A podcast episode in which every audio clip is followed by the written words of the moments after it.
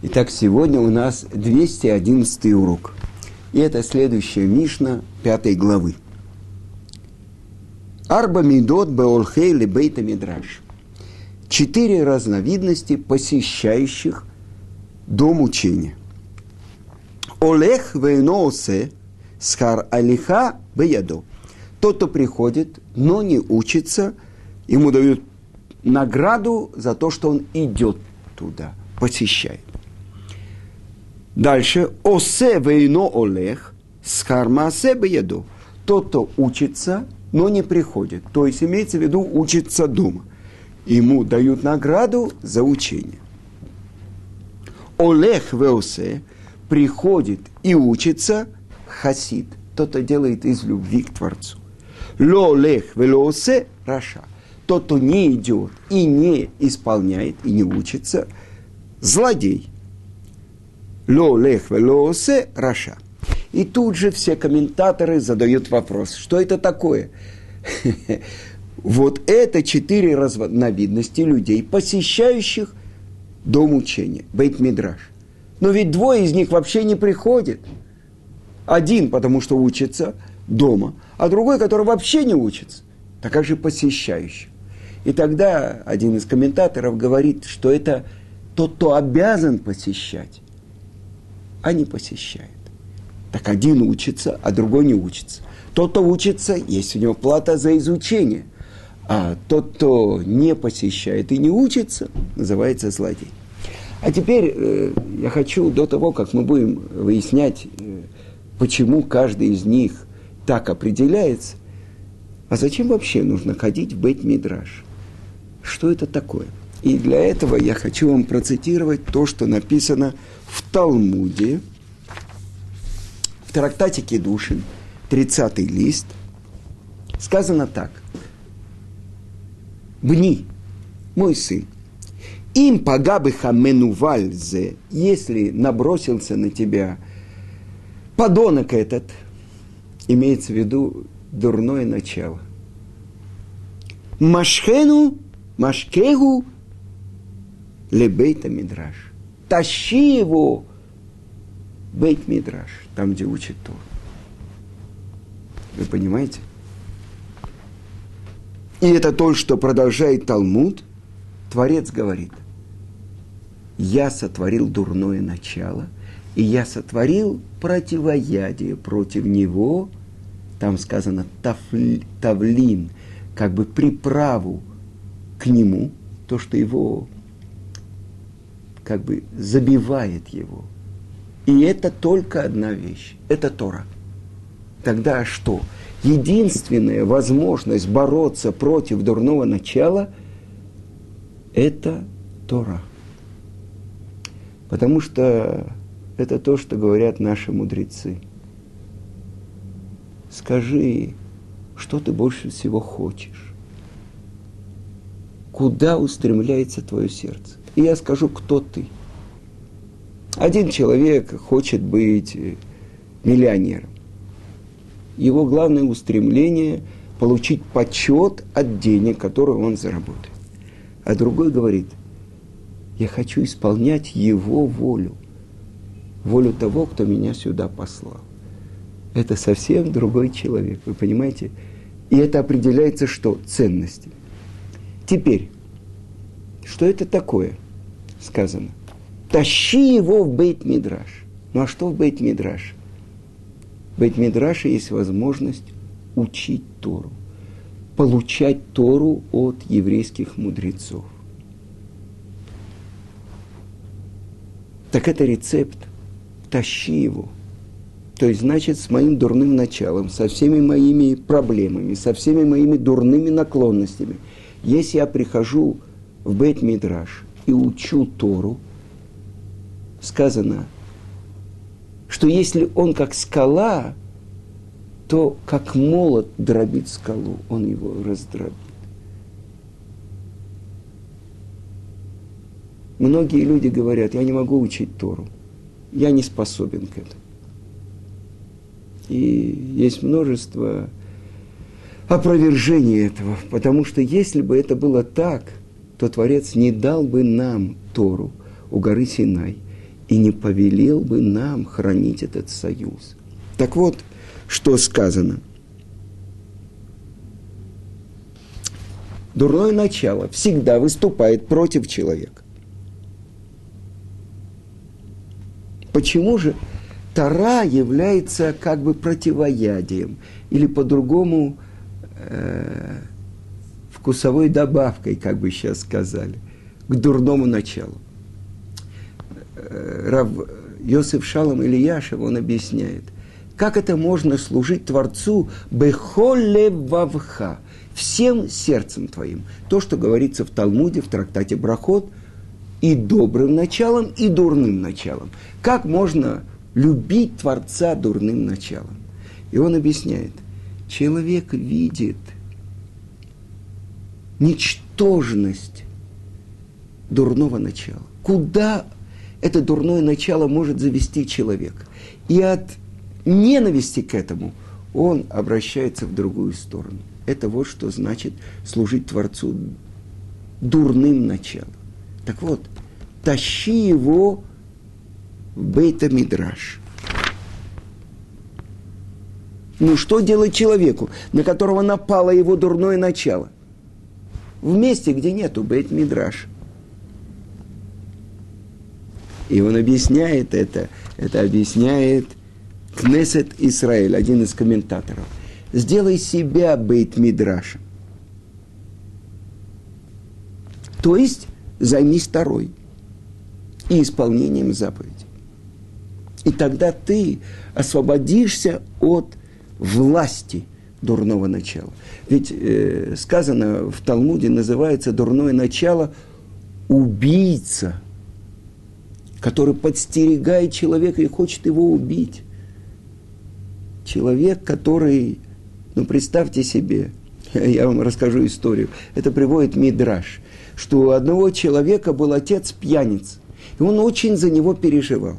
И как-то он шел по улице и увидел в канаве валялся пьяный, раскристанный, вообще бутылка прямо в канаве, в грязи. И он побежал домой, привел отца. И вот что он видит. Его отец наклонился к этому пьянице и что-то с ним говорит. Кто-то ему что-то отвечает. Он спросил, отец, что ты, что ты у него спросил? Как я спросил, где он купил такое хорошее вино, что он дошел до такого свободного состояния. Вы понимаете, насколько дурное начало действует на человека. Так сделай себя бейт-мидрашем. То есть, сказано, на одном троне не могут сидеть двое. Либо это доброе начало, либо это злое начало. Но что делать человеку, который, на которого набросился дурное начало? Что это значит? Запрещенные мысли, воображение человек в воображении совершает все, ну как, не надо сейчас далеко ходить, любое кино и так далее. Если посредине проекции кино зажечь большой фонарь, на человека закричат. Вы ненормальные, посмотрите. Вы же переживаете, убьют его или не убьют, она спасется или не спасется. Это ведь все игра воображения актеры сыграли. А сейчас у вас включится сердце. В последний момент ее спасут или нет? Его победят или не победят, этого злодея. Вы понимаете? Это тот мир, в котором мы находимся. И так объясняет Раби Исроиль, Раби Исроиль Салантер, что человек находится в подчинении у своего воображения, у дурного начала. Обратите внимание, на иврите воображение – это димьон. По-русски, помните, демон. Димьон – воображение. Так вот, воображение – это как бурная река, а разум человека, он как бы утлая лодочка, которая несется по этой реке. Ведь разум обязывает человека. Надень галстук, веди себя как сын царя, А дурное начало говорит, сними себя обязанности. Ты никому ничего не должен, ты сам царь. Это то, что делает человек. Кто хозяин его головы? Дурное начало, все эти картины воображения, он где-то что-то видел, а вот если бы я был в этой ситуации, либо он говорит, я здесь оказался для того, чтобы исполнять его волю. Кого? Того, кто меня послал. Когда Гаон Рамыши Шапира говорил в конце семи дней после смерти нашего учителя Равицкака Зильбера, он сказал, что он привел Талмуд, что самый дорогой человек для Творца, который выполнил посланничество. Его послали. Душа спускается в этот мир с определенным заданием. Так вот, тот, кто выполнил полностью это задание, он больше всего дорог Творцу. И это так э, человек несет своего сына на плечах. И вот они подходят к городским воротам, они закрыты. Но там наверху открыто окошко. И тогда отец говорит, смотри, сын, я тебя нес до сих пор, а сейчас мне нужна твоя помощь. И он подсаживает сына, и он залезает в это окошко, спускается и открывает ворота. Это мы с вами названы сыновьями Творца. Бни Бехори Израиль, мой сын, первенец Израиль. Так вот, там, где мы оказываемся, сыновья царя, мы даем место для Творцу реализоваться в мире. Так вот, что это значит.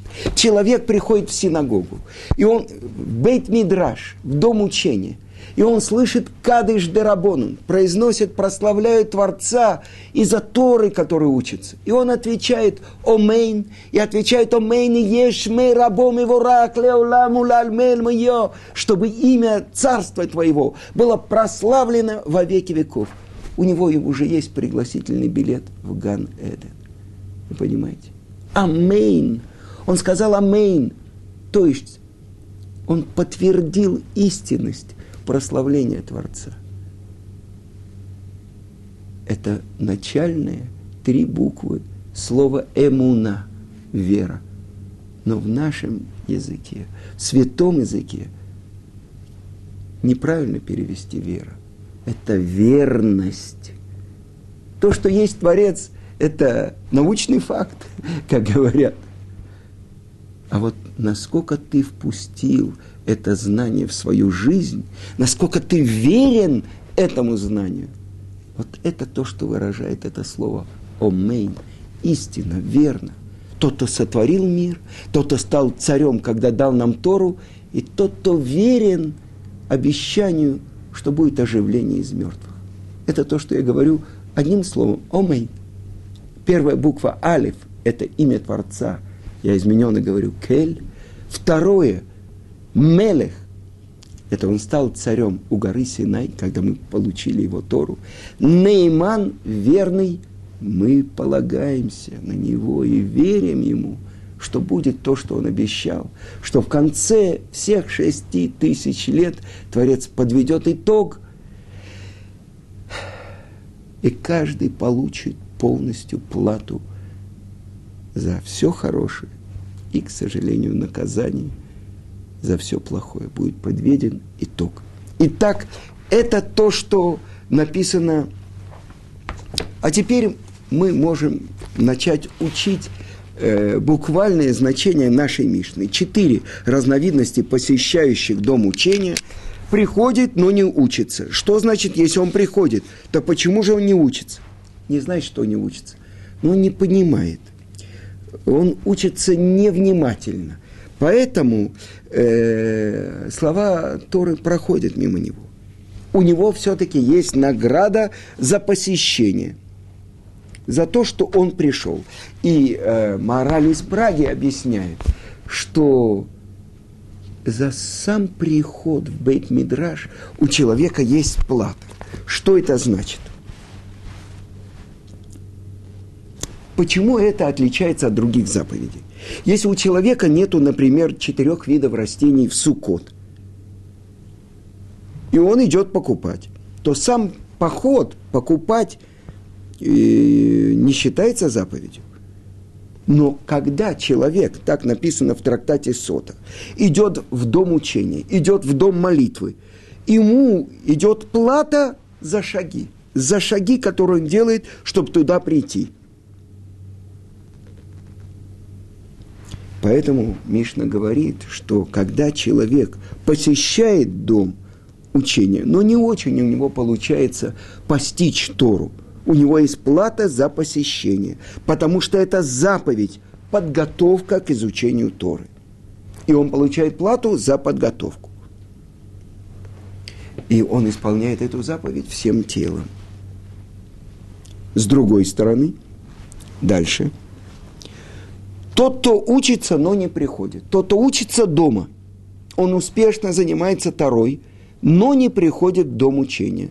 Ему дают плату за то, что он изучает Тору.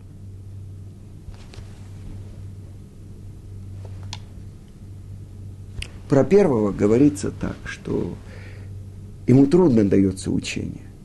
Но если он прикладывает усилия, в отличие от всех других наук, он прикладывает усилия, по усилиям он получает плату. Я вам расскажу одну историю. Величайший мудрец предыдущего поколения, Хазон Иш, так его называют по названию его книги, Рав Авram Ишая Карелец, рассказывали, э, что он учил Тору с кем-то. Учил. И было трудное место в Талмуде. Тосвот. И они не могли понять. И тут Хазаныш сказал человеку, с которым он учил, давай по -по помолимся. И один стал в один угол, другой в другой. И он увидел, что Хазаныш плачет, произносит псалмы и плачет. Творец, открой мое сердце, дай мне постичь Твои великие слова Твоей мудрости. И они вернулись, и тут Хазаныш открылась ему, и он объяснил этот тос. Сказано, что он был в каком-то доме, э, все дети дома выучили Мишну. Он учил Мишну. Шеш малот бамикваот, зо лемала мизо. Шесть как бы уровней в собрании воды, и одна выше другой. Все дети знали, потому что сколько раз он это повторял, сколько раз он это учил. Все дети знали это наизусть. Вы понимаете, это желание постичь Тору. А если нет, нет у меня жизни. Вы понимаете? То есть прикладывание усилий приводит, дает результат. И это то, что написано в трактате Мегила. Игата умацата тамин. Приложил усилия, нашел, верь. Не приложил усилия и нашел, не верь. Приложил усилия и не нашел, тоже не верь. Это то, что здесь открывается.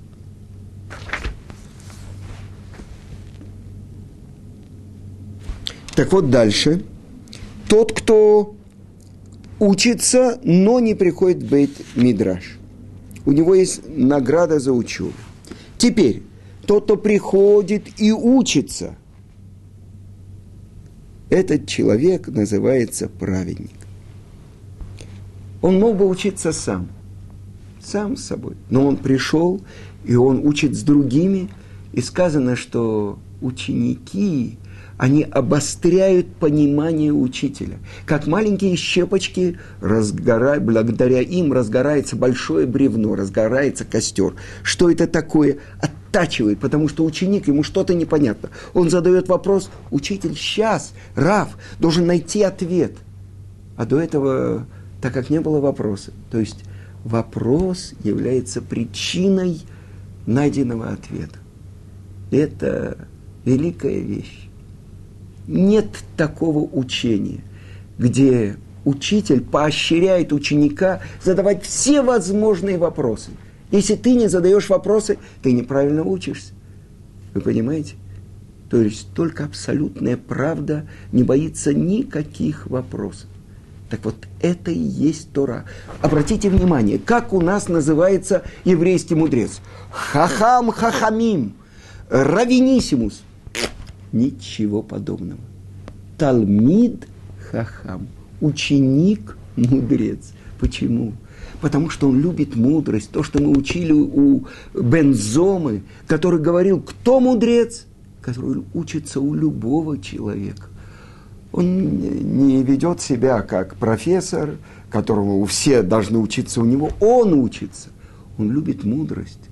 И мы говорили, что у каждого человека есть свое окошко в этой мудрости. У каждого человека есть как бы корень души, который связан с определенным пониманием и уровнем понимания Торы.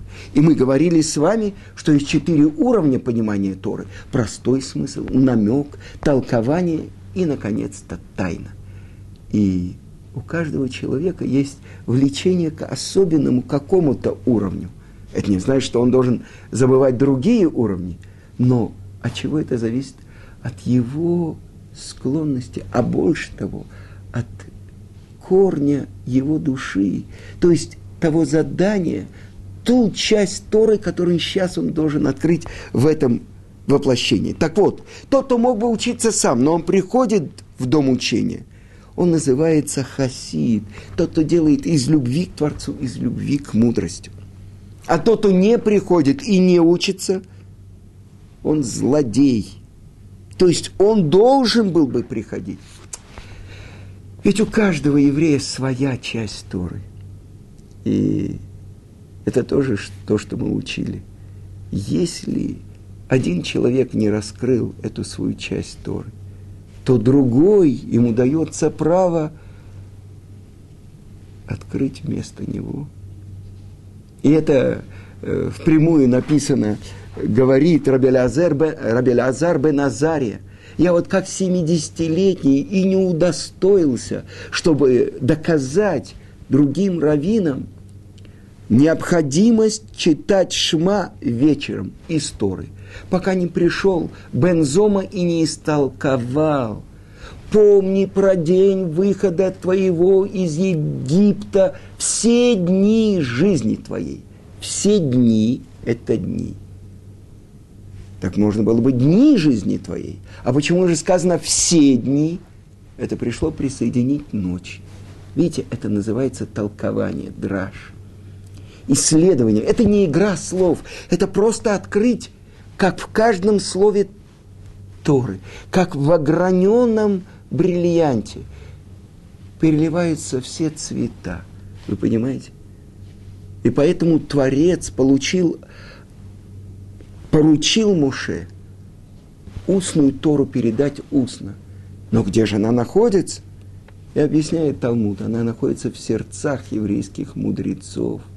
То есть, занимайся ей, занимайся ей, Торой. Переворачивай ее и переворачивай, потому что все в ней. Так завершается поучение отцов. Так сказал Баг-Багба. Афахба вы афахба, декулеба. Вы понимаете? То есть чем больше человек занимается Торой, тем глубже пласт открывается ему. И тогда это ведь смешно посмотреть на то дурное начало, которое было у меня до того, как я начал учить Тору. Вы понимаете, как учат наши мудрецы, что с ростом человека растет его дурное начало – и, несомненно, то, что мы рассказывали, был царь Яровам бен Нават. И он по отношению ко всем мудрецам, которые были вокруг него, они были как трава перед огромным деревом. Настолько он постиг Тору. Он учил Тору с тем человеком, пророком, который стоял у горы Синай. И в то же время эта Тара не спасла его. Но почему? Потому что дурное начало, которое выросло, есть начало, он был, ну, возьмем а, армейские э, звания. младшим лейтенантом. Когда он стал капитаном, против него дурное начало капитан. А когда он стал генералом, когда он учил Тору с Ахия Ашилони, величайшим пророком, который прожил сотни и сотни лет после дарования Торы, он учил Тору с ним, и он был на его уровне. Вот здесь наступает новый уровень, новое дурное начало – гордыня. Преодолеть ее или нет? Так вот это то, что он не смог преодолеть. Когда Творец обращается к нему и говорит, раскайся. И я, и ты, и Бен Ишай, то есть я, ты и потомок Ишая, будем вместе гулять в ган -Эдене. Он спрашивает, кто во главе, то есть кто будет раньше, я или потомок Ишая.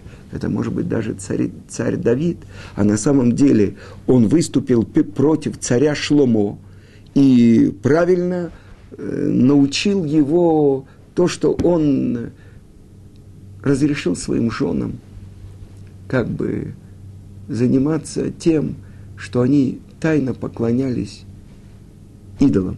Шлому – величайший мудрец, самый мудрый человек, который был в мире – и он пытался весь мир привести к исправлению. Так вот, Яровам Бенават высказал ему, что посмотри, что делают твои жены, берут плату за то, что приходят в храм люди. Но он вел себя перед царем вызывающе. Сказано, что он снял свои твилин перед царем. Это было оскорбление. Так вот, во времена сына Шломо – Рехавама, разделилось царство.